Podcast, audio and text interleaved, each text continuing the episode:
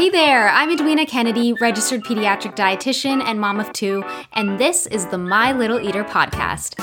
Each week, I'll be dishing out all the best info on feeding and nutrition for your baby and toddler, answering all of your what do I do when scenarios, and helping you gain complete confidence in not only feeding your child, but in parenting as well. Every episode is filled with actionable and proven feeding strategies delivered by a mama and a feeding expert who's been there and done that. I hold your hand and I take you step by step through all stages of feeding while showing you how to implement what I teach you so that you can raise a happy and healthy little eater of your own. Let's do this. What's up, my friends? Welcome to the My Little Eater podcast, episode number 77. Today, we're talking about how to stop mouth stuffing. So, this happens a lot for babies and toddlers and parents definitely freak out when they see it happening. And so they're always coming to me asking, What can I do? So, just to clarify what I even mean by mouth stuffing, or otherwise known as overstuffing your mouth, it's just like it sounds. Basically, your baby or your toddler puts in too much food in their mouth at once, and it basically can interfere with how they swallow or chew their food. And of course, it can seem like a dangerous thing, which I guess technically, yes, it is a dangerous thing, but I'm going to be going into a variety of reasons today as to why I actually think mouth stuffing is a good thing. It's a necessary thing and it helps teach your baby how to eat, how to chew, or more so, how much to put in their mouth. And it's a very big learning piece to starting solids, which I know you might not want to hear. You might think, what do you, I don't want to deal with this. No, but it is helpful. And so let me go into some of the reasons why. First of all, let's just talk about why do babies even overstuff their mouth? What is happening for them? So, number one, they are still learning how much food is too much. When they take a bite of something, they don't necessarily realize yet, especially, you know, I don't even want to say under one year of age. I think it can continue on into toddlerhood quite easily. They're trying to figure out like, is it okay to put in a little bit more? How much more can I shove in? How much more can my mouth fit? What does it feel like if I put more food in my mouth? What does it feel like if I stretch my cheeks out this much? You know, so they're really testing things out and they're learning. And so, again, this is something that sometimes you just can't even skip over this phase because they've got to figure this part out for themselves. Number two is they actually enjoy playing and tasting, you know, the foods that are in their that are on their plate. So they're going to kind of stuff their mouth with it if they love it. A lot of times if it's their favorite food, blueberries, hello. I feel like this is always the common one that comes up. You know, they are going to take one after the other after the other, and they sometimes can't even wait to chew it and swallow it. They just want to shove it all in because it's amazing. And then three is they actually don't even know how to slow down sometimes. Like they need to be taught. They need to be, a, you know, it needs to be something that's addressed. It needs to be something that they're made aware of and then shown how do I even slow down. That might sound like it's a pretty obvious thing, but it is to us, not to babies who are really just learning how to eat and how all of the stuff works. So, remember how I said that this is actually a good thing, and this is something that I feel like we need to let our babies learn anyway? Here's why. Basically, when your child is mouth stuffing, they are actually trying to figure out how the map of their mouth works. So, what I mean by that is they don't really know yet how their right cheek and bottom of their mouth and tongue and roof of their mouth and left cheek and all that stuff kind of acts and is positioned in relation to one another. So when we have something in our mouth, we can easily tell, you know, I know that I can fit this much more. I know how far I need to stretch my tongue in order to get it to touch my left cheek.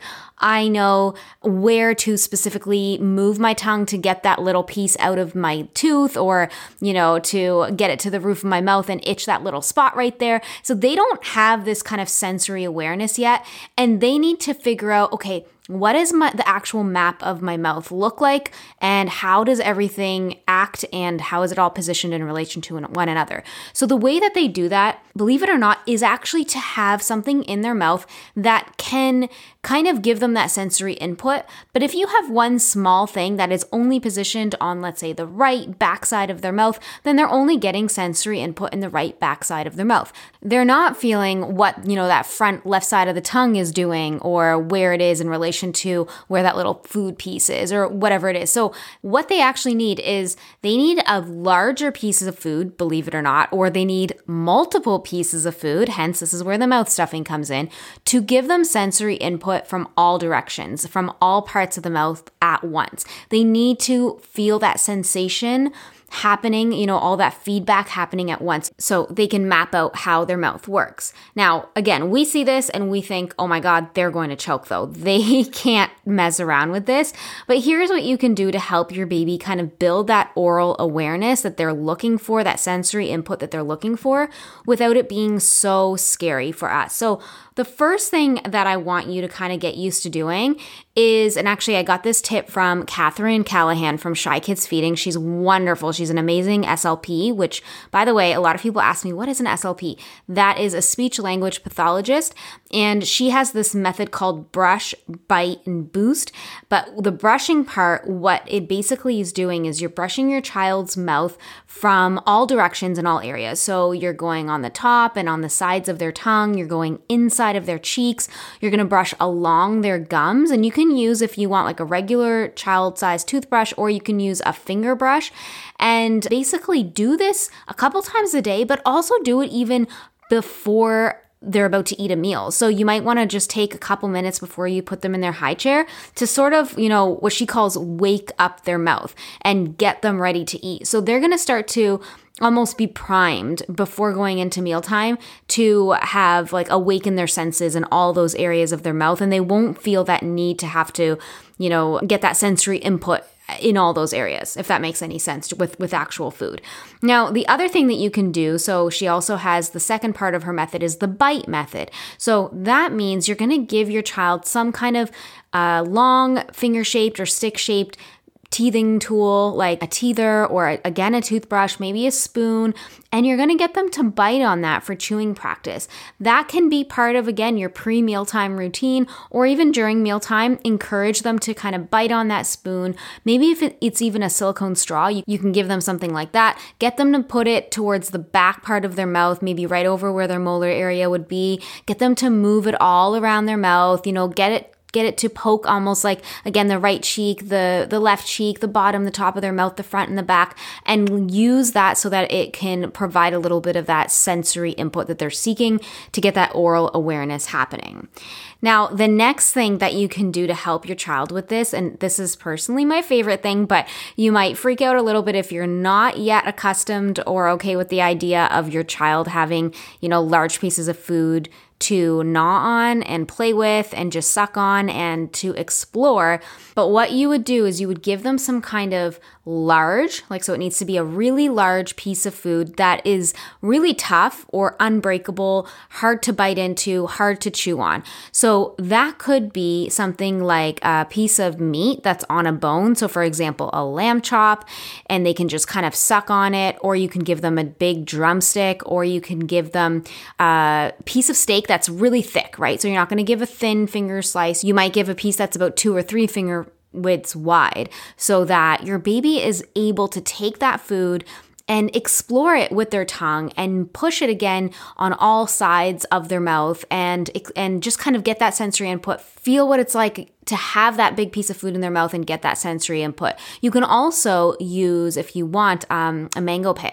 So that was a really really great one where again they can't bite into this. Remember that even if they had teeth you can't really bite into a mango pit. You're not gonna they're not gonna pull off a piece and choke on anything there. So a really big again hard tough or unbreakable type of food, that's going to be the thing that you want to let your baby practice with. And so let them, you know, do this at snack time. You can do this at meal time. I feel like it's definitely an activity though that you might want to give to them when they're not trying to eat something. You don't want them to actually try and get calories in. And this is more just like a practice, right? And something to again practice the skill of building their oral awareness. Now, let's say you're feeding your baby. So we're actively eating or, you know, we have food in front of your baby or your toddler and you can see that at this point, you know, we've done all the other methods that I've talked about, but they're still stuffing their mouth. What do you do in the moment to help them? First thing that I want you to do is I don't want you to freak out at all. I want you to kind of talk to your baby like you would talk to an adult. Honestly, a lot of people skip over this and they think my baby can't understand. But When you talk to your baby and communicate to your baby in full, simple sentences, honestly, they don't understand right away, but they understand when it's paired with action and they understand with repetition. And so I just want you to kind of tell them, hey, that looks like a lot of food in your mouth. You know, can you slow down a little bit? So just make sure you finish that one before you take another one. Or, whoa, you got so much food in your mouth. You know, chew, chew, chew, or something like that, just to kind of grab their attention and they will start to understand that you are talking about something that is happening in their mouth in that moment as they're eating. So that's going to be step number one. Step number two is if you find that they're, again, grabbing so many pieces of food at once and you've got a lot there on their plate or on their tray, I want you to try to just offer a few pieces at a time now, this isn't a long term solution. So, if you just put one or two, maybe three pieces on their tray at a time, you have a bowl off to the side where you have all the extra pieces and then you replenish. This is something that'll work very, very quickly or in the moment. They may freak out over it. They may want the other food, but sometimes this is something that will work to ease your fears and your stress around it. The only thing is keep in mind that this isn't a long term solution. And oftentimes, the second you go back to just like putting all the food out at once, they're going to go back to overstuffing. And that's because they're seeking that sensory input. They want to learn for themselves. So, this really is a phase that we sort of need to let them go through. But that is one strategy is you can just kind of offer a few bites at a time and then calm yourself in the meantime. Okay, the third thing that you can do is if they're taking really big bites, so maybe they're not maybe it's not like tiny bites of food and there's multiple and they're stuffing multiple pieces in their mouth at once, but rather it's a finger food, let's say, and they're just taking huge bites, right? Or they're shoving the whole thing in their mouth and it's a large piece. What you want to do is you want to actually coach your baby how to take smaller bites. This might seem like a really difficult thing to do, but here's how you do it with a baby. I'm actually going to explain how to do it with a baby, how to do it with a toddler or an older child. So, for a baby, and usually I'm talking anything from like literally 6 to 12 months of age, what you can do is you can offer, let's say, that finger food and you can hold it. So you can kind of put your fingers up towards the top of that food and you can only allow access to small amounts. So um, that your child's only able to kind of bite off whatever is beyond your fingers. So let's say it's a sweet potato fry, for example, hold it near the top, bring it up to your baby's mouth. Do not shove it in their mouth. This is important because we don't want to be directing the feeding. This is actually going to increase choking risk if we were to you know, push food in our mouth or, you know, encourage our baby to kind of take bites before they're ready or push it to one side of their mouth over the other or whatever.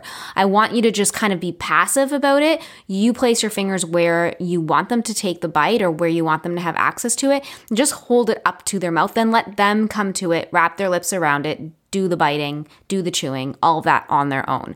Be careful that this doesn't become a long term thing because, again, we don't want our baby to get used to us feeding them. However, uh, in the short term as you're coaching. So, doing this in conjunction with talking to them, coaching them, telling them to take small bites, encouraging them when they do, giving them access to more and more as they prove that they can take smaller bites that is something that you can do for a short period of time. Now, if you have an older child, let's say you have a toddler, I would say around 18 months and up, you can definitely try this. You can take that piece of finger food again and you can just kind of halfway bite into it, especially if it's a little bit of a firmer food that'll stay intact when you kind of bite into it halfway. You kind of produce those little teeth marks, or you can do this with a fork and then ask your child, hey, can you bite where the teeth marks are? And then that way, A, it's kind of a little game for them, but B, they have a goal. They know exactly where they're trying to, you know, bite or how big of a bite to take. And then again, cheer them on, encourage them, prop them up when they do actually do that. And that is just another way that you can kind of get them to get used to that habit. You won't be doing this forever, trust me. They will get a hang of this pretty quickly.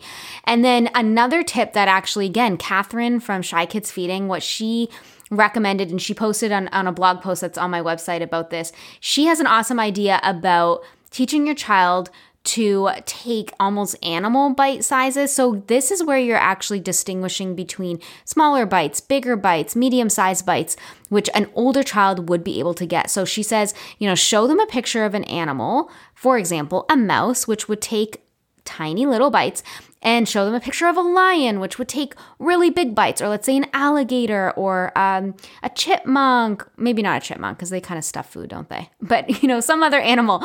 And then tell them, you know, can you take a lion size bite? Rawr, and then like bite into it, take a really big one. Maybe that's a really soft food that you aren't so concerned about. And then can you take a little mouse size bite? How does a mouse take their bite? And then they're taking little tiny nibbles. Okay, can you take a, an Avery size bite? Let's say that's your child's name, you know, say their name. Can you take your size bite? And then they can show you how they take a bite. Can you take a mommy size bite, a daddy size bite, whatever? Play around, have fun with it. But that is definitely another fun way to have your child be engaged, learning, and kind of understanding how they can actually control the sizes and what sizes are appropriate at mealtime.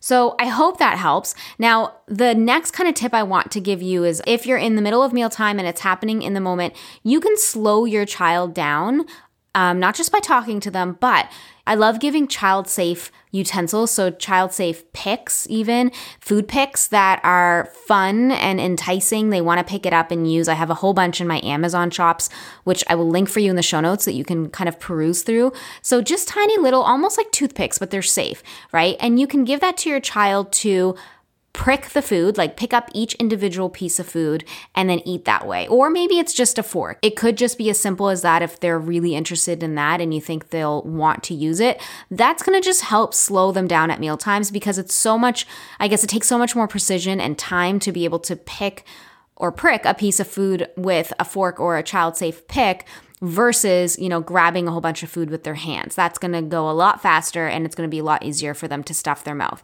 So that's going to be one tip to kind of slow them down.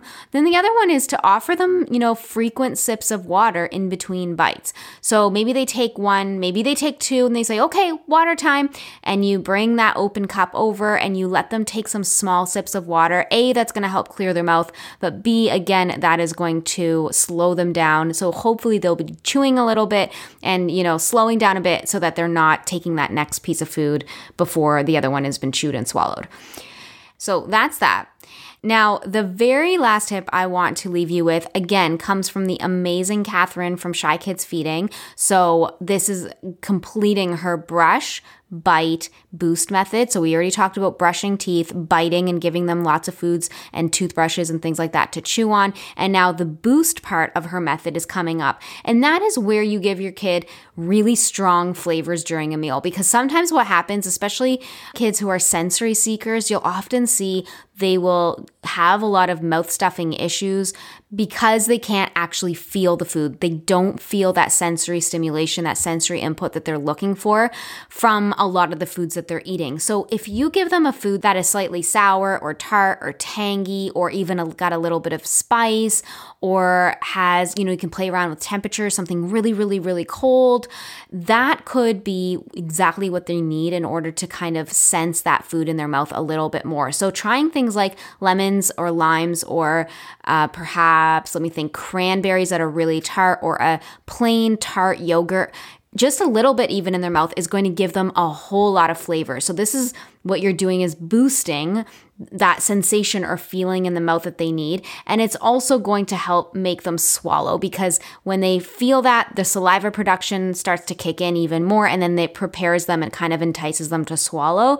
So that's going to be kind of the last method, especially just look at the types of food that you're offering your child.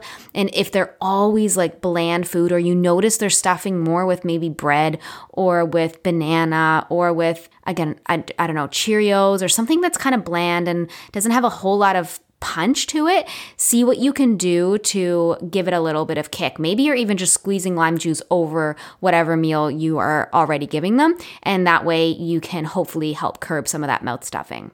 So that is it. That is all the tips that I have for mouth stuffing and overstuffing for you, and I hope that you found this helpful and I hope that you um, see some success. If you do see some success with some of these strategies, would you let me know? You could totally message me on Instagram. You can leave me a review here. If you found any of this information helpful, you know it means the world to me to just leave me a quick little note, say, hey, loved it, thank you so much, or this is what I loved about it, or again, this is what worked for us.